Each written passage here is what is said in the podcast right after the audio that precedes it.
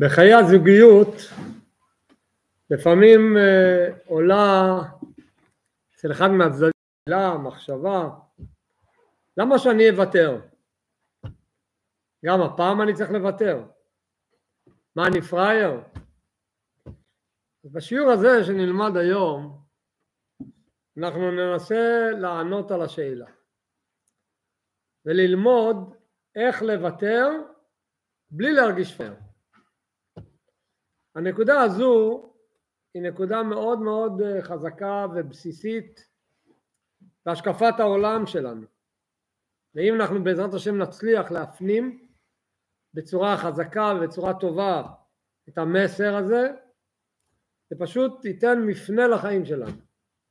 ייתן לנו מפנה משמעותי נוכל לחיות בשלום אמיתי בשלווה, בנחת, ברוגע, זה מה שבעצם כל אחד רוצה כל הזמן כל זוג שעומד מתחת לחופה, מה המשאלה שלהם באותו רגע בצורה הכי חזקה, זה מה שאנחנו רוצים, לחיות ביחד, בשלום, בשמחה, בשלווה, אבל כשנכנסים לתוך המערכת של החיים, לפעמים זה קורה 24 שעות אחרי החופה, לא צריך לחכות 24 שנים, אז מיד אדם מתחיל אה, לחשוב מה קורה פה, לאן הגעתי ולאן נכנסתי ומה לי ולצרה הזאת. אז אנחנו בעצם נלמד את הסוד של השלום. דהיינו נלמד מהקדוש ברוך הוא. הקדוש ברוך הוא נקרא שלום אחד מהשמות שלו ונאמר עליו אנחנו אומרים כל יום כל מי שמתפלל תפילה כל יום שלוש תפילות ביום וכל קדיש ריבוי פעמים עושה שלום ממרומיו, מי לא מכיר את השיר? עושה שלום ממרומיו. זאת אומרת הקדוש ברוך הוא עושה שלום, מה עושה, עם מי עושה שלום? מי רב שם במרומים שצריך לעשות ביניהם שלום כל הזמן, כל יום, שלוש פעמים ביום, משבחים אותו שעושה שלום ממרומיו. אז אנחנו נלמד מה הקדוש ברוך הוא עושה, וממנו נקבל את ההדרכה הנכונה בעזרת השם לחיים שלנו. השלום שלנו. הרבי פעם שלח לאחד מהרבנים, הוא היה אב בית דין בקהילת בית דוד בשכונת קראון הייטס, קראו לו הרב מרדכי ארליג, הרבי שלח אליו פעם אה, זוג נשוי שהיה להם בעיות שונות בשלום בית, הרבי שלח אליו שהוא יטפל בהם וינסה לראות מה הוא יכול לעשות. הם באו אליו הרבה פעמים לשיחות ודבר נמשך ונמשך ונמשך זמן, חודשים. יום אחד הוא מקבל טלפון מהמזכיר של הרבי, הרב חודוקוב, המזכיר של הרבי אומר לו שהרבי רוצה לראות אותך. הוא קבע לו זמן מחר בערב, בשעה 11 בלילה, תבוא, הרבי רוצה לראות אותך. אותו לילה, זה היה לילה שהרבי קיבל ליחידות, הרבה אנשים שחיכו, ובפועל 11 לא היה 11 זה הגיע לשתיים וחצי. חיכה עד שזה הגיע הזמן שהוא יכל להיכנס. קיצור כשהוא נכנס ליחידות הרבי התעניין אצלו מה קורה עם הבני זוג שהרבי שלח אליו לטפל בשלום בית שלהם. אז הרב ארליק סיפר ופירט ואמר לפי דעתי הם חייבים להיפרד וצריך לסדר גט. כשהרבי שמע את זה ממנו הרבי ממש הזדעזע ואומר לו ככה הרב ארלינג, אתה היית בחתונה שלהם? הוא אומר כן. רבי אומר לו בחופה בירכו ברכה בשם ומלכות? הוא אומר כן. הוא מסדר קידושין הרב מברך בשם ומלכות. אבל רבי אמר אם כך איך אפשר לשבור דבר שעשו עליו ברכה בשם ומלכות? הרב אליק ניסה להסביר, רבי לא קיבל שום דבר, הרבי אומר לו דיבור אלוקי ברכה אלוקית בשם המלכות אי אפשר לשבור את זה, הרבי לא קיבל את זה. אנחנו ננסה להבין מה נקודת הדברים שטמון באמירה הזו של הרבי, הרי המושג של גט ופירוד זה אופציה שקיימת, אופציה שקיימת בתורה, אופציה אלוקית. והרבי פה בתוקף אומר אין מצב לשבור דבר שעשו עליו ברכה בשם המלכות, מה הכוונה? יש פה בעצם אמירה, הדרכה, צורה לחיים, גישה לחיים, ועוד מעט נראה שבמשפטים שהרבי אמר הוא בעצם הכניס לו את הטיפ הכי טוב, מה יגרום לכך שיהיה בעזרת השם בניין עדי עד? בשלום הכי טוב. כדי להבין את זה נקדים בכמה דוגמאות, לפני שנראה את הדוגמה שהוא מביא כאן בספר התניא. נתחיל דוגמה ראשונה. קח דוגמה ממצוות אתרוג בחג הסוכות. יש במאמרי חסידות אה, הסברים עמוקים ומעניינים, כמו שיש על כל מצווה, יש על ארבעת המינים, יש ספציפית מאמרי חסידות שמדברים על האתרוג. ומדובר שם מה המעלה המיוחדת באתרוג. אז אחד המאמרים כתוב כך, שיש בטבע של פירות, פירות צומחים, יש כמה סוגי פירות. יש כאלה שגדלים מהירח, יש כאלה שגדלים מהשמש. במילים אחרות, יש כאלה שגדלים מהקור, יש כאלה שגדלים מהחום. אלה שגדלים מהקור, החום גורם להם נזק. אלה שגדלים מהחום, אז הקור גורם להם נזק. ניקח למשל ענבים שגדלים מהשמש, מהחום, אז החום טוב להם, הקרירות uh, מפריע להם. האתרוג, כתוב עליו בתורה פרי עץ הדר. אומרת הגמרא מה זה פרי עץ הדר? המילה הדר זה לא רק מלשון הידור ויופי, אלא הדר זה גם מלשון דר, דייר. הוא פרי עץ הדר, הוא פרי שדר, הוא חי, הוא גדל על העץ כל השנה. הוא עובר את כל העונות. החום והקור והסתיו והאביב, כל העונות של השנה נמצאים בגדילה של האתרוג והוא גדל מכולם, לא רק שהם לא מפריעים לו, להפך, מה גורם לאתרוג להיות אתרוג? זה שהוא יעבור את הקור ואת החום, את הירח ואת השמש, את כל מזג האוויר וכולם ידבקו בו וייצרו ממנו אתרוג. במילים אחרות מסבירים שם בחסידות שמאיר בו באתרוג הערה אלוקית מיוחדת. מאיר בו הערה אלוקית כזו שנותנת לו את היכולת לסבול את ההפכים ולהרגיש עם זה מצוין. לא להרגיש שמישהו מהם, מההפכים הללו שובר אותו, להפך, הם כולם ביחד מעצימים אותו, מגדלים אותו. זו דוגמה אחת שהאתרוג מסמל את האחדות האמיתית, את השלימות האמיתית, כי מאיר בו ההערה האלוקית הגדולה. קח דוגמה נוספת, דוגמה שקראנו בתורה לפני שבועיים, כשהתורה דיברה על, אה, מספרת לנו על העשר מכות שקיבלו פרעה ומצרים, התורה מספרת על המכה השביעית, מה הייתה המכה השביעית? מכת הברד. אז הפסוק אומר, הפסוק מתאר איך הייתה מכת הברד, יש פסוק שזועק הייתכן, הפסוק אומר ואש מתלקחת בתוך הברד, יורד ברד, ברד זה מים, וביחד עם זה אש, והאש ומים הלכו ביחד, שני הפכים. איך שני ההפכים הללו הולכים ביחד? אומר רש"י על הפסוק, רש"י אומר ככה, נס בתוך נס.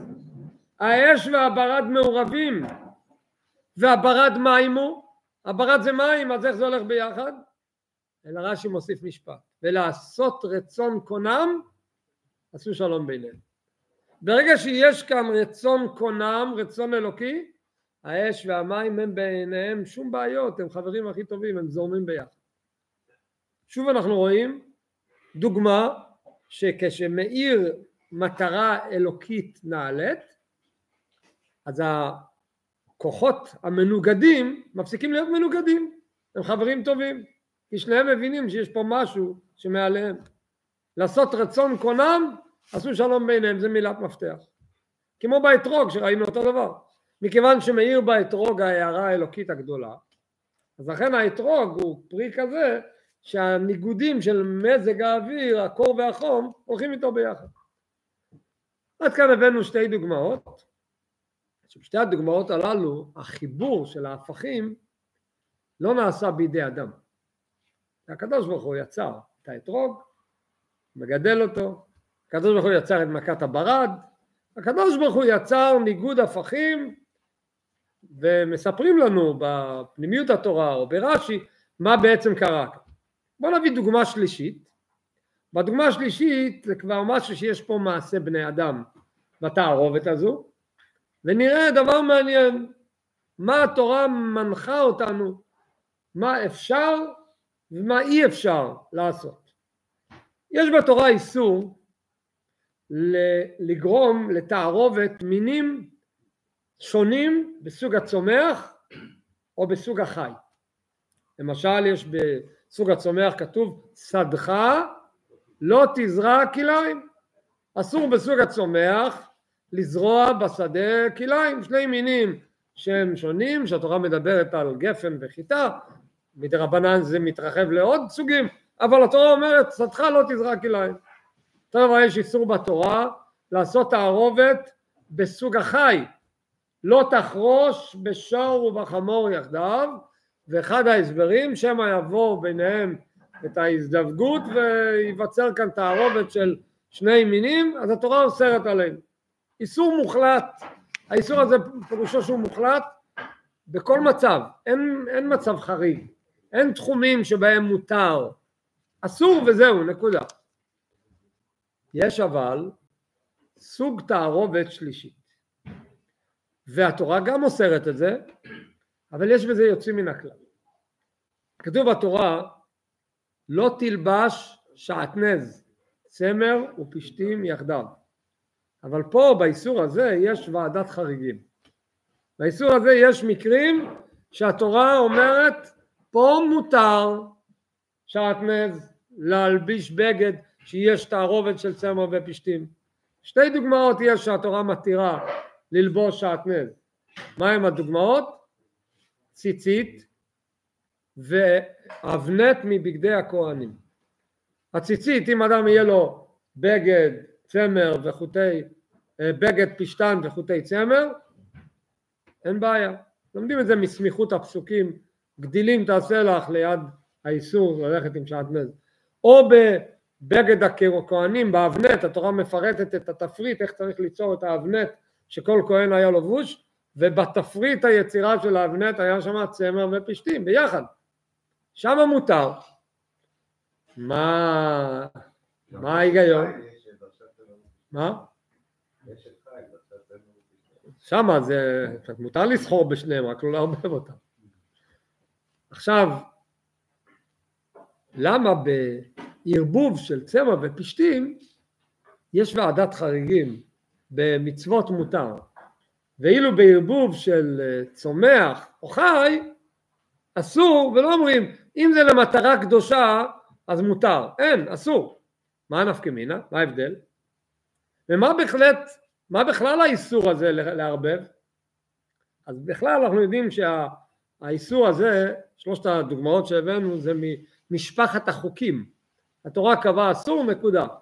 ככה היא קבעה, זה בכלל, אתה כן מבין, לא מבין, ככה הקדוש ברוך הוא ציווה. אבל כשלומדים חסידות, לומדים פנימיות התורה, אז קצת מגלים לנו, מה שלא מגלים לנו בנגלה, מגלים לנו שהבעיה בדברים הללו שיש כאן ערבוב תכונות, ערבוב תכונות הופכיות, חסד וגבורה, איך כל אחד משניהם, אחד מייצג חסד, אחד מייצג גבורה, כשאתה מערבב ביניהם אתה עושה כאן תערובת, למרות שאתה לא מרגיש בתערובת, אבל אתה יוצר כאן תערובת, וזה הקדוש ברוך הוא לא רוצה שתעשה תערובת, אוקיי? אז אם הקדוש ברוך הוא לא רוצה תערובת, מה נפקא מינה בין ערבוב בסוג הצומח החי או בבגד, הרעיון הוא אותו דבר, מה סיבת ההבדל? אז יש כאן הסבר מדהים, מאוד מעניין, וזה משתלב עם מה שפתחנו בדוגמאות שפתחנו. הכלל אומר ככה, כל חיבור שאתה תעשה והחיבור יטשטש, ימחק, יבטל את אחד מהשניים או את שניהם, אין לך היתר לעשות את זה. הוא ברא בעולם דברים, הוא רוצה שזה יהיה באופן שהוא ברא, אל תתערב בבריאה ואל תעשה שינויים. תעשה שינוי שמטשטש את הדרך הבסיסית המקורית, אסור באופן מוחלט.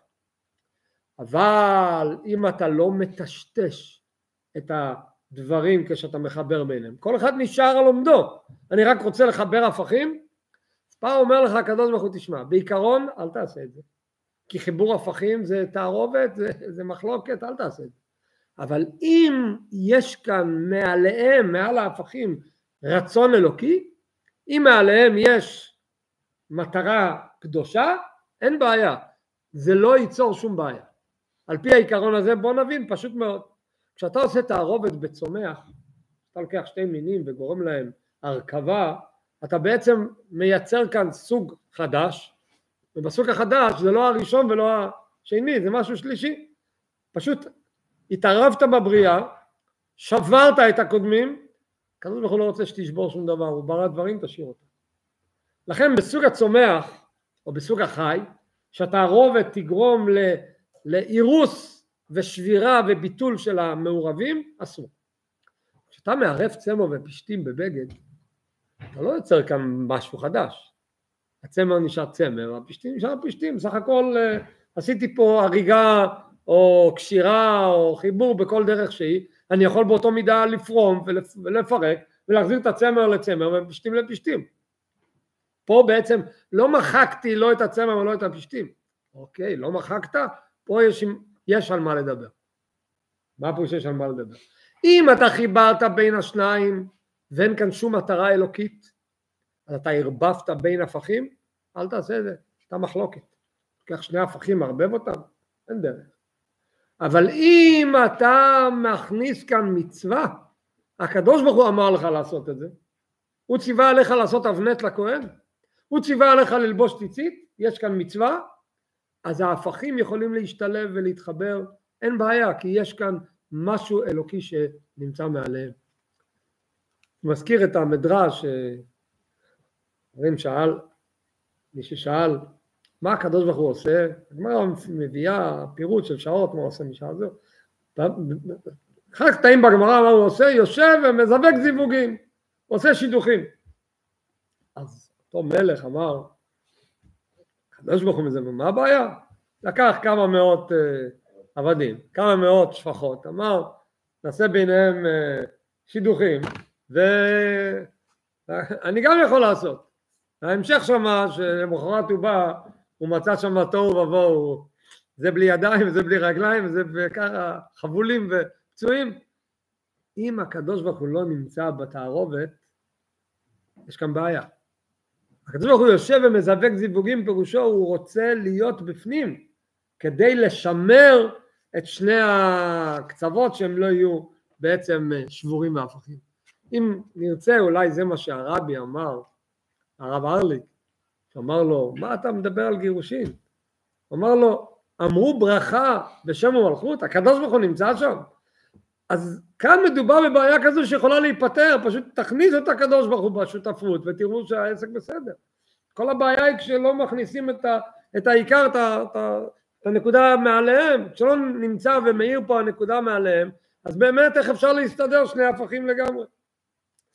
הרבי פעם כתב לזוג חסידי, שהיה ביניהם קצת בעיות, אז דיבר אליהם בשפה חסידית, הוא אמר, אני אצטט, אמר את הלשון, כיוון שכבוד קדושת מורי וחמי אדמו"ר, היינו הרבי הקודם, בירך את נשואיהם בברכת מזל טוב, במכתב אחר כתוב, הסכים על השידוך ביניהם, הרי דברי צדיקים קיימים לעד, בטח ימצא, ימצא הדרך לליבה ויהיה שלום ושלווה במעונה. זאת אומרת שאם יש את השותף השלישי, את הברכה העליונה, אם חיים בצורה כזו, אז, אז הכל יכול להיות בסדר. לכן בצורה מסוימת, והרבה פעמים כתוב, במכתבים של הרבי זה גם מופיע, שהרבי כותב לזוג שיש ביניהם בעיות, אז הרבי כותב שם לשון, שאם יש קירוב בין בני הזוג בזמן שהתורה אומרת שאסור הקירוב, אז נהיה ריחוק בזמן שהתורה אומרת שצריך להיות קירוב. במילים אחרות, אם הקירוב נעשה על בסיס אישי בלי רצון של השלישי שביניהם, אז חובר, חוזר להיות קשר בין שניים שהם הפכים, שניים הפכים זה פיצוץ. כדי לשמר את, ה, את השלווה, את החיבור, זה חייב לבוא, אחרת זה לא יצליח, זה חייב לבוא בכוח העליון שביניהם. ואז כשחיים בצורה כזו, אין כאן תחושת ויתור, אתה לא מוותר, כי אתה בונה כשותף עסק, ויש כאן את הבעל העסק מלמעלה, ואתה שותף בעסק, אתה לא מוותר.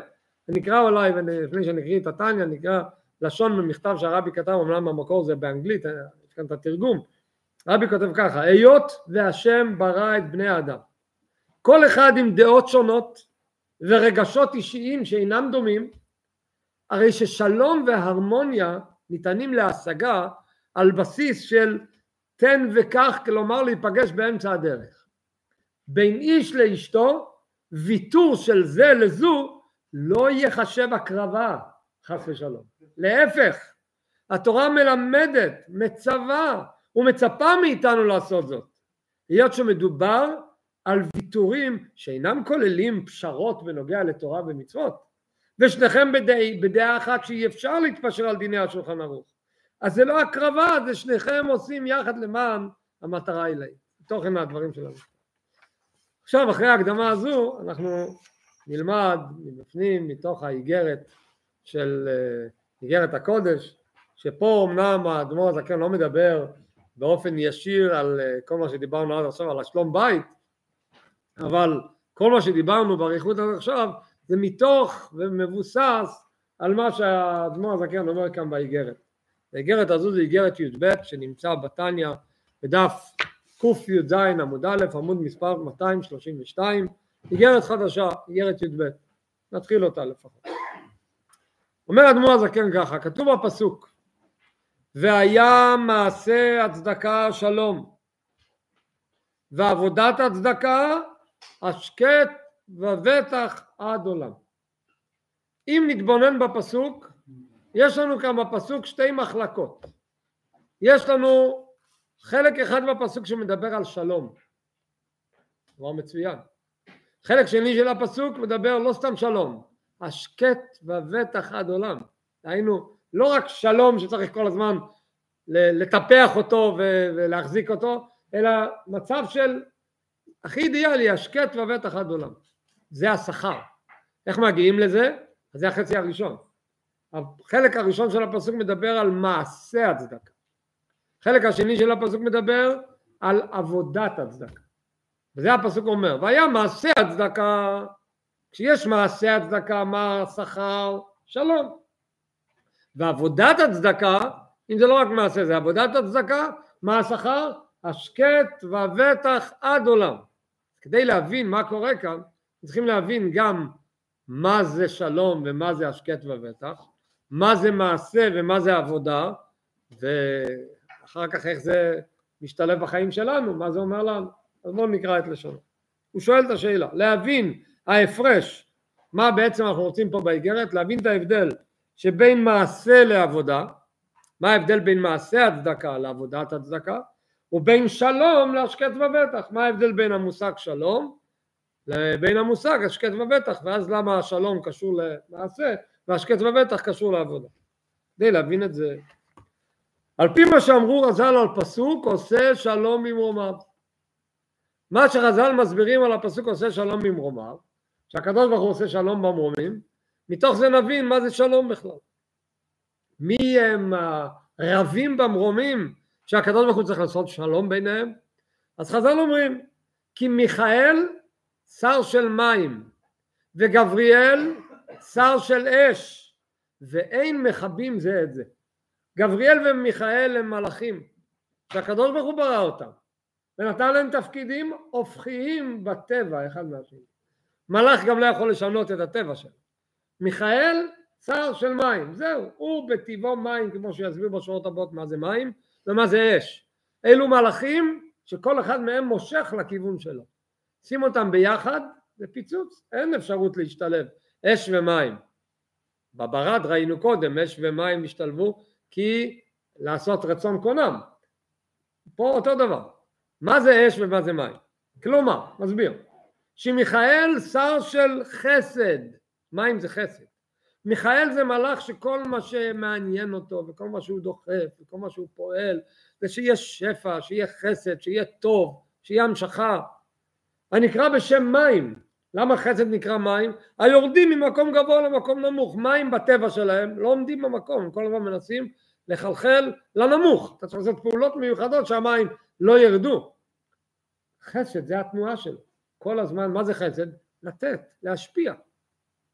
והוא בחינת ההשפעה והתפשטות החיות מעולמות עליונים לתחתונים. מיכאל כל הזמן אומר ריבונו של עולם תמשיך, תמשיך שבע, אל תסתכל מה קורה איתם אם הם בסדר, לא, תן להם, מה אכפת לך, תמשיך להם. מיכאל נקרא השר הגדול, השר שהוא כל הזמן צועק לטובתנו, אז הוא שר של מים. אבל יש לו מצד שני אחד שמושך לו באוזניים ואומר לו מה פתאום, על מה אתה מדבר? שר של אש.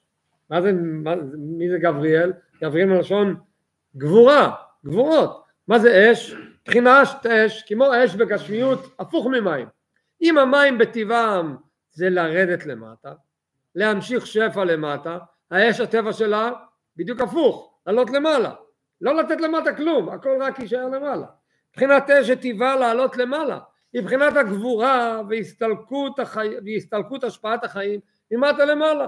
גבריאל צועק מה פתאום אל תיתן להם שום דבר, תשאיר את השפע למעלה ואל תיתן שום דבר אבל לא מגיע להם, הוא מושך כל הזמן כלפי מעלה.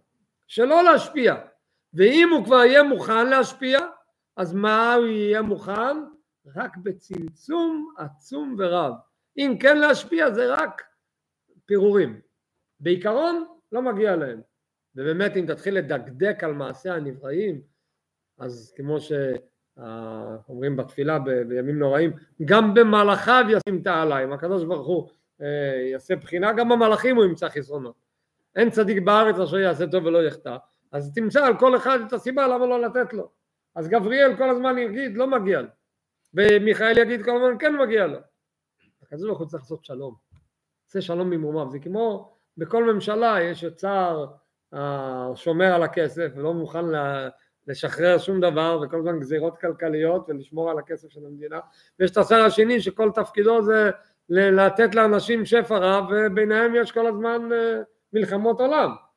רק כשבא המלך ביניהם ולמלך יש הרי מטרה מה המטרה של המלך? לשמור על המלוכה בשביל לשמור על המלוכה אומנם צריך לשמור על הכסף אבל צריך גם לתת לאנשים השפעות אי אפשר רק זה ואי אפשר רק זה אז השר המלך שבא ביניהם יכול לעשות את השילוב המתאים ואז מה קורה? גבריאל לא מרגיש ששמו אותו בצד ולא התחשבו בו כי גבריאל כשהוא צועק גבורה למה הוא צועק את זה? כי הוא רוצה לשמור על האוצר של המלך. אבל אם המלך בעצמו אומר אני עכשיו רוצה וטובתי כך וכך אז זה לא, הוא לא נלחם איתו. גבריאל גם רוצה לעשות את רצון המלך. אז אם המלך עכשיו רוצה ככה אז מצוין זה מה שהמלך רוצה. הוא לא מרגיש שמישהו דחף אותו הצידה. אז זה נקרא עושה שלום ממרומה המלך נכנס ביניהם. זה הוא ממשיך ואומר את המשפט הבא. והן מידות נגדיות מיכאל וגבריאל אש ומים חסד וגבורה הם שתי מידות הופכיות ממש הופכיות זו לזו. אבל והיינו מתי הן הופכיות? כשהן בבחינת מידות לבדן. כשהמידות עומדות לבד בלי תערובת האור הגדול שמעליהם, בלי המלך שנמצא איתם, אלא הם לבד פועלים, הם נמצאים בעולם שלהם, כמו שדיברנו קודם, האיש והאישה ביניהם, בלי המטרה העילאית שאמורה להיות השותף השלישי שמעליהם, אז באמת אה, כל אחד מושך לכיוון אחר, ואף אחד לא מוכן לוותר, למה שהוא יהיה פראייר ויוותר? אך הקדוש ברוך הוא עושה שלום ביניהם, מה זה נקרא הקדוש ברוך הוא עושה שלום ביניהם? ודהיינו, איך נהיה שלום ביניהם? על ידי גילוי, שמתגלה בהן הערה רבה והשפעה עצומה, הקדוש ברוך הוא מגלה מעליהם משהו, הערה שהיא יותר גדולה מהטבע של החסד, היא יותר גדולה מהטבע של... לא טבע, לא צמצום, לא משהו מוגבל, מתגלה כאן מטרה עילאית שמעל שניהם. הערה רבה והשפעה עצומה מאוד מאור אין סוף ברוך הוא. אשר כשמו כן הוא, למה קוראים לו אור אין סוף? שאינו בבחינת מידה. מידה זה מלשון מדידה, גבול. אין סוף אין מדידה. השפעה והערה בלי גבול, אלא למעלה מעלה עד אין קץ, אפילו, זה לא רק יותר גדול מהמידות, יותר גדול אפילו מהחוכמה, בינה, דעת, שזה מקור המידות. ההערה הזו היא מאוד מאוד גבוהה. ואזי, אז מה קורה כשיש הערה גדולה? שמשתלבת עכשיו בין השניים, המידות נגדיות של מיכאל וגבריאל נכללות במקורם ושורשם. אז שתי התוואים הללו אין בהם בעיה, הם שניהם משרתים את מטרה שהמלך רוצה. והיו לאחדים ממש. ובתהילים באורו יתברך המאיר להם מבחינת גילוי. זה בעצם הטיפ, הסוד, העצה הכי פשוטה, איך לשמור על השלום בין ההפכים. לעולם אין מצב שבני הזוג לא יהיו הפכים. כי איש ואישה בטבעם הם הפכים. אז זה לא משנה, זה הטבע של העולם. והקדוש ברוך הוא רוצה שיהיה נישואים בין איש ואישה, בין ההפכים. ואדרבה, זה יכול להצליח לאורך ימים שנים טובות. איך? כשהשלישי ביניהם. כשהקדוש ברוך הוא מאיר עליהם. כשההערה נמצאת מלמעלה, אז יכולים להשתלב, ואין אף אחד שמרגיש כאן פראייר שמפסיד. ואזי מתמזגים ומתמתקים הגבורות בחסדים. הגבורה והחסד הולכים ביחד, זה כמו באתרוג, שהקור והחום משתלבים לאתרוג אחד, אין בעיה, הכל הולך ביחד. על ידי בחינת ממוצעת קו המכריע, יש בחינה ממוצעת שהיא מעליהם, והוא מכריע כלפי חסד. בסופו של דבר הקו המכריע הוא שיהיה השפעה והגבורה לא תרגיש גנבו לי את ההצגה, אני דרשתי לא לתת והנה בסוף נותנים. הגבורה גם תסכים לתת, איך זה יכול להיות? עם מידת הרחמים הנקרא בשם תפארת. נסביר את זה מיד, הנקרא בשם תפארת בדברי חכמי האמת. בקבלה קוראים לזה תפארת. מה זה תפארת? תפארת זה כמו פאר. מה זה פאר? יופי. מה זה יופי? איזה צבע זה יפה? מגוון. צבע אחד, יכול להיות שכאלה מאוד אוהבים את הצבע הזה, אם הוא אחד, אבל דבר יפה זה שיודעים לשלב. קצת מזה, קצת מזה, השילוב המוצלח זה תפארת. תפארת זה מידה שיודעת לקחת גם את הלבן וגם את השחור. לקחת אותם ביחד בשילוב המתאים, במינון המתאים, זה יהיה הצלחה של דבר יפה. מידת התפארת לא באה ואומרת לגבורה, זוזי הצידה את לא צודקת. החסד את צודקת, לא. מידת התפארת אומרת שניכם פה, שניכם צודקים. רגע, אם שנינו צודקים, אז איך זה יכול להיות שההשפעה תהיה כלפי חסד? מכירים את הבדיחה הידועה שהרבנית החליטה יום אחד להקשיב לדיונים שבעלה עושה עם האנשים שבאים אליו לדיונים אז הוא שומע ששני אנשים נכנסים וראובן טוען נגד שמעון טענות עד אינסוף והרב אומר לו אתה צודק. שמעון מתרעם ריבונו של עולם איך זה יכול להיות? מה אתה שומע את השמעון צועק? הרב אומר לו אתה צודק. אז הרבנית כבר לא יכולה להתאפק נכנסת פנימה אומרת בעלי היקר מה קורה פה? ראובן צודק ושמעון צודק? הוא אומר גם את צודק. הכוח של התפארת זה לבוא לשני הצדדים ולהגיד להם שניכם צודקים איך זה יכול להיות? כי החסד טוען תן בלי חשבון הגבורה טוענת לא מגיע לו למה לתת? מה התפארת אומר? החסד צודק שצריך לתת בלי חשבון הגבורה גם צודק שלא מגיע לו אבל רחמנות עליו הרחמנות עליו, הרחמים, מה הרחמים אומרים? אני לוקח בחשבון את טענות הגבורה, טענות של מאה אחוז, כל מילה כאן ברזל, אבל רחמנות עליו. אז למרות שיש טענות עליו, אז רחמנות עליו, אני אתן. זאת אומרת, התפארת משלבת בטענה שלה גם את החסד וגם את הגבורה. למה? כי תפארת זה תגלית ממקום שמעל שניהם. דוגמה לדבר, דוגמה מעניינת שאין לנו היום אפשרות לחוש את זה, אבל כך מספרים לנו בתורה. עם ישראל היה במדבר 40 שנה, ירד להם מן. איזה טעם היה למן? כל הטעמים, מה שרצו. איך יכול להיות דבר שיש בו את כל הטעמים? אתה אוכל, מרגיש טעם חריף, זה שלידך הוא אשכנזי, הוא מרגיש טעם מתוק. איך זה יכול להיות ביחד? זה מרגיש ככה, איך זה הולך ביחד? כי המן הגיע ממקום כזה עליון ששם אין טעמים בכלל, למעלה מטעמים, אין טעמים, מופשט מכל טעם, וכשזה מתגלה למטה הוא נשאר מופשט מכל טעם ולכן הוא יכול להתבטא בכל טעם. זה שהוא נהיה מתוק הוא לא באמת נהיה מתוק, הוא מעל הטעמים, רק הוא יכול לבוא במתוק, יכול לבוא בחריף, יכול לבוא בחמוץ, יכול לבוא בכל דבר. למה? כי מקורו מעל הטעם. על דרך זה גם פה. יש חסד, חסד זה רק חסד, הוא רק מתוק. יש גבורה שהוא רק חריף. מה זה התפארת? הוא מעל כל טעם, הוא מעל כל מידה. לכן כשהוא מתבטא פה, הוא מתבטא בשניהם, הוא גם משתלב עם זה, גם משתלב עם זה. זה השלום האמיתי. לכן חכמי האמת קוראים לזה תפארת. תפארת זה מלשון דבר מפואר, דבר יפה. ולכן סתם שם הוויה ברוך הוא שבכל התורה, כשבתורה כתוב שם הוויה, מה הכוונה שם הוויה? מורה על מידת התפארת. כתוב שם כל זה חסד, שם אלוקים זה גבורה, שם הוויה זה תפארת. זה מעל שניהם, זה האור שמחבר את שניהם, כי הוא מעליהם, כמו שכתוב בזוהר הקדוש. כן? יש בזוהר, משה רבנו שאל את הקדוש ברוך הוא, יש על הפסוק שכתוב, ואמרו לי מה שמו, מה אומר עליהם, בשמות, תחילת שמות. במדרש יש קצת יותר פירוט, על כל פסוק במדרש יש יותר רחבה. המדרש אומר, אמר לו הקדוש ברוך הוא למשה, שמי אתה מבקש לידה? לפי מעשיי אני נקרא. כשאני דן את הבריות אני נקרא אלוקים, כשאני מרחם על עולמי אני נקרא הוויה. הקדוש ברוך הוא אומר לו כל שם איזה פעולה, איזה תכונה, איזה עניין הוא מבטא. אז שם הוויה בתורה זה, זה עניין של תפארת, עניין של רחמים. לפי שכאן מבחינת גילוי אור אינסוף ברוך השם הוויה זה גילוי של האור שמעל הפרטים. הערה רבה ביתר שאת משאר מידותיו הקדושות יתברך.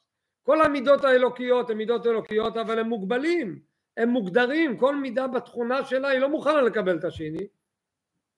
כמו הבני זוג אף אחד לא מוכן לקבל את השני אבל באה מידת התפארת. בא השלישי אם מכניסים אותו ביניהם אז נהיה אור גדול. כמו שידוע שכתוב שהמילה איש, המילה אישה, שניהם מכילים בתוכם את המילה אש. רק בפנים יש עוד אות. אצל האיש יש י' ואצל האישה יש ה', זה שם של הקדוש ברוך הוא. אם מכניסים את הי' ק' ביניהם, אז זה איש ואישה. אם מוציאים את הי' והה' מביניהם, אז זה אש ואש. ואש ואש נהיה בלאגן.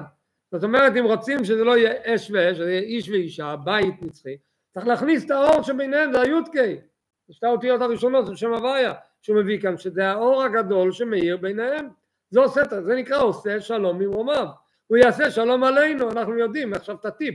הקדוש ברוך הוא מגלה לנו איך הוא עושה את הדבר הנפלא הזה. עד כאן הוא הסביר בכלל מה זה שלום. עכשיו הוא אומר, ניכנס לזה קצת, להבין מה גורם שאכן הקדוש ברוך הוא יעשה שלום.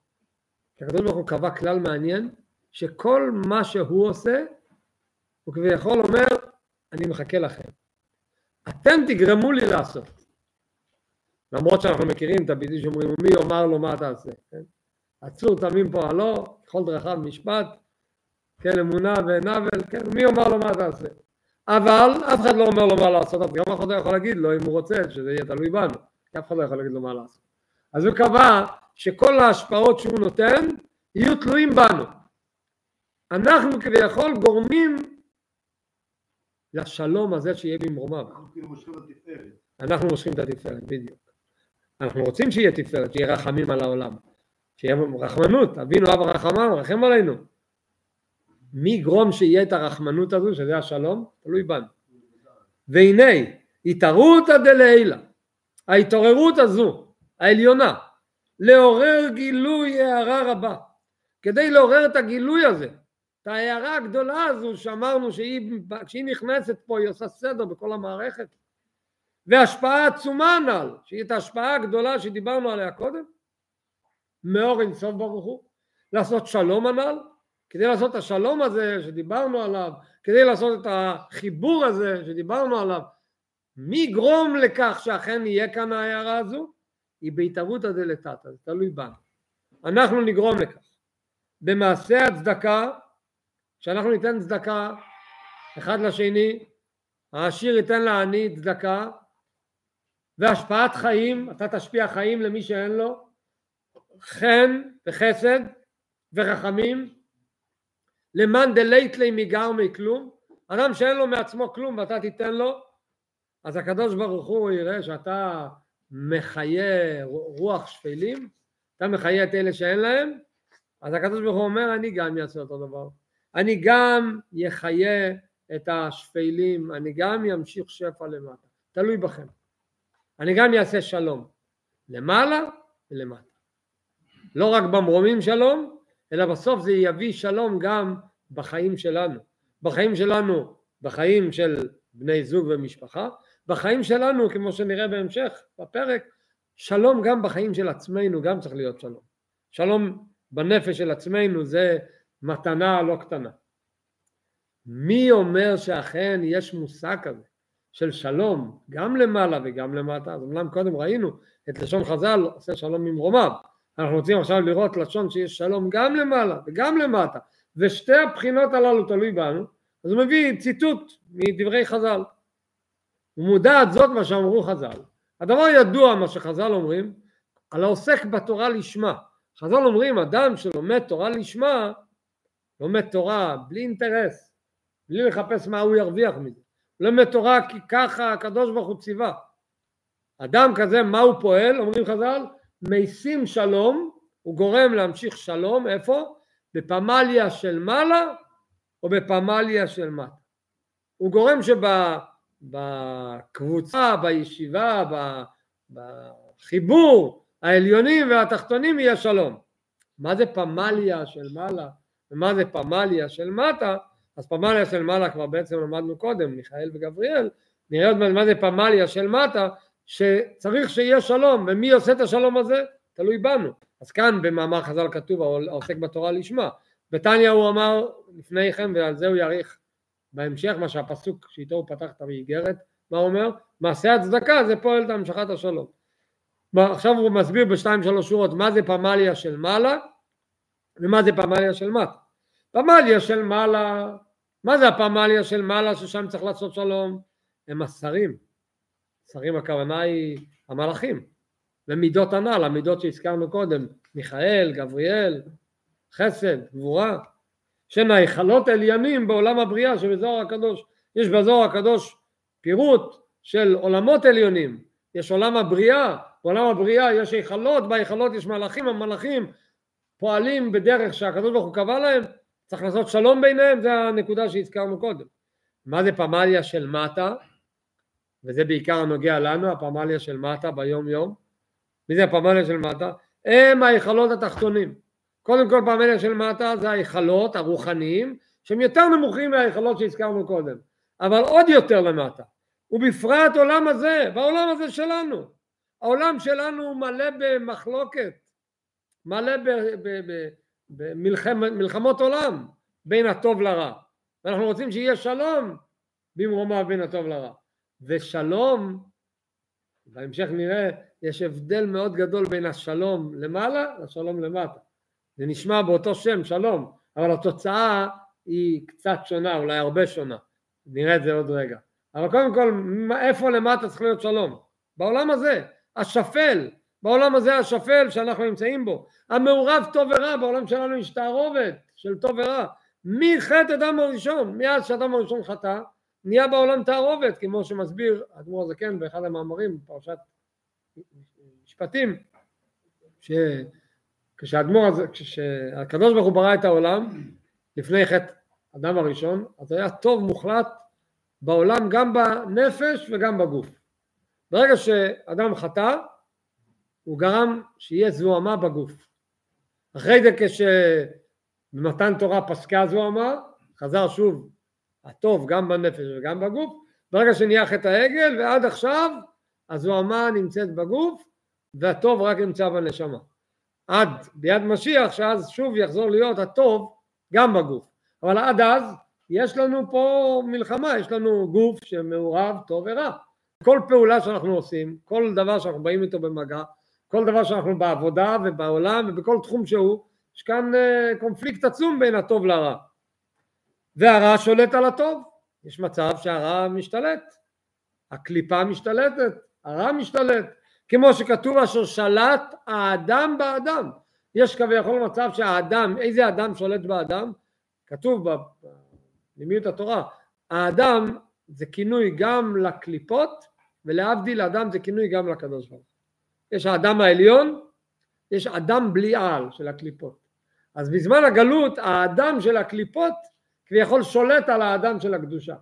הקליפה מתגברת, הרע מתגבר, וזה קורה כל יום, בכל רגע, כל רגע שאדם נכשל באיזושהי פעולה, אדם נכשל באיזושהי תאווה, אז באותו שנייה מה קרה? הרע התגבר על הטוב, היצר הרע התגבר על היצר הטוב, זה מלחמת עולם כל הזמן, הרע מתגבר על הטוב, ולאום מלאום יאמץ, המלחמה הזו זה רגע אחד מתגבר על הצד הזה, רגע השני מתגבר על הצד השני, וכנראה בחוש באדם התחתון, אנחנו רואים את זה בצורה מוחשית בחיים שלנו.